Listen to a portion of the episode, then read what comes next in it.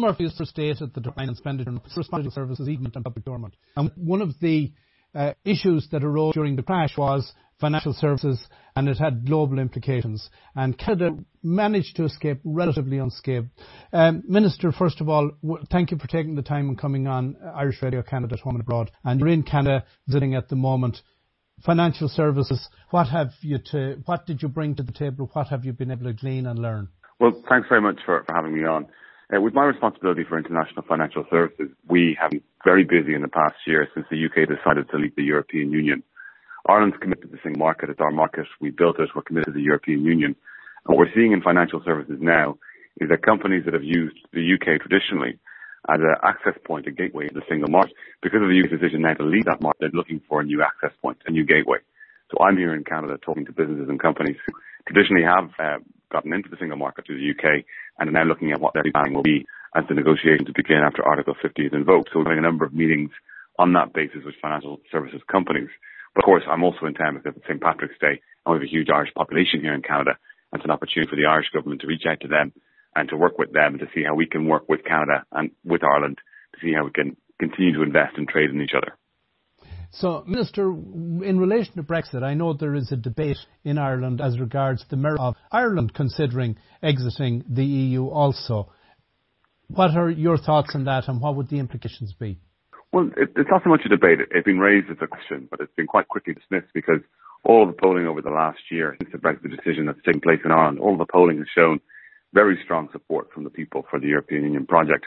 Over 80% in most polls, and even when you factor in a very hard view, that only falls to about 75%. So there's very strong commitment to the European Union in Ireland. Of course, we've got a very strong relationship with the UK. That's going to continue. Brexit creates difficulties. We'll do our best to manage them, and the government has been repurposed because of Brexit to make sure we can manage those difficulties as Brexit unfolds. But the single market, our access, our membership of the European Union has helped lift our economy since the, the dark ages of the 50s and 60s, lit into something entirely new.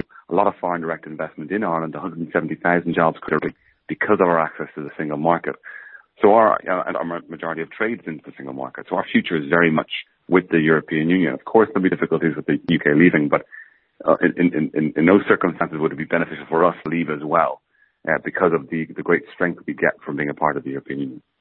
Now, Minister, there's a lot of talk south of the border from where you are at the moment in uh, Toronto I, uh, that you know protectionism, nationalism when it comes to trade and the need to, to, renegotiate trade deals. Now there has been a new arrangement between Europe and Canada in the form of uh, the uh, CETA, but uh, in relation to Europe, in relation to Ireland and the US, financial services, etc., uh, taxation, there's been a lot of sabre rattling south of the border.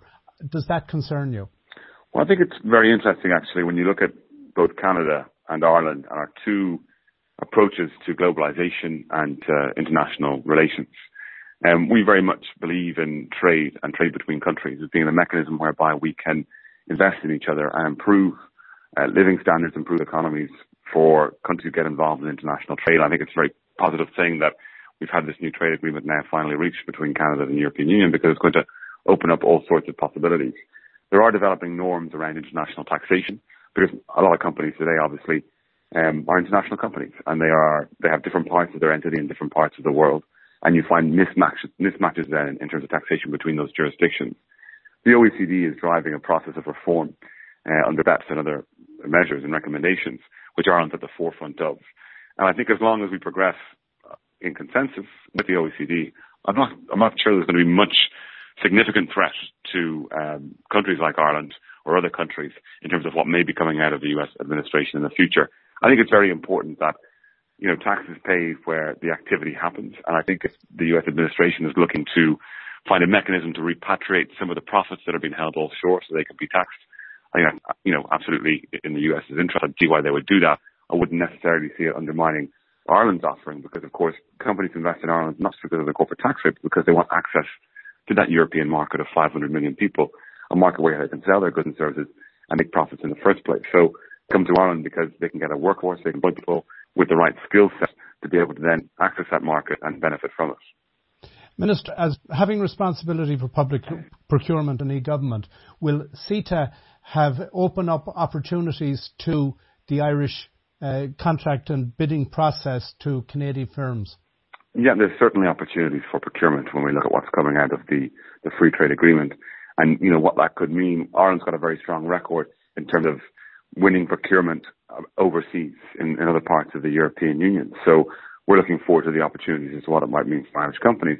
But of course, likewise, in, in any trade agreement, the opportunities have to flow both ways. So there will be opportunities for Canadian companies uh, to, to procure goods and services or, or, or to win contracts in the European Union. And again, it's a very big market, so there's a lot of possibility there for Canada. I think that's a positive thing for both countries and for the European Union. Minister, I'm very conscious that you're on a very tight schedule, and I want to take, uh, just say thank you very much indeed for taking a few minutes, and we really appreciate your time. Not at all. Thank you very much.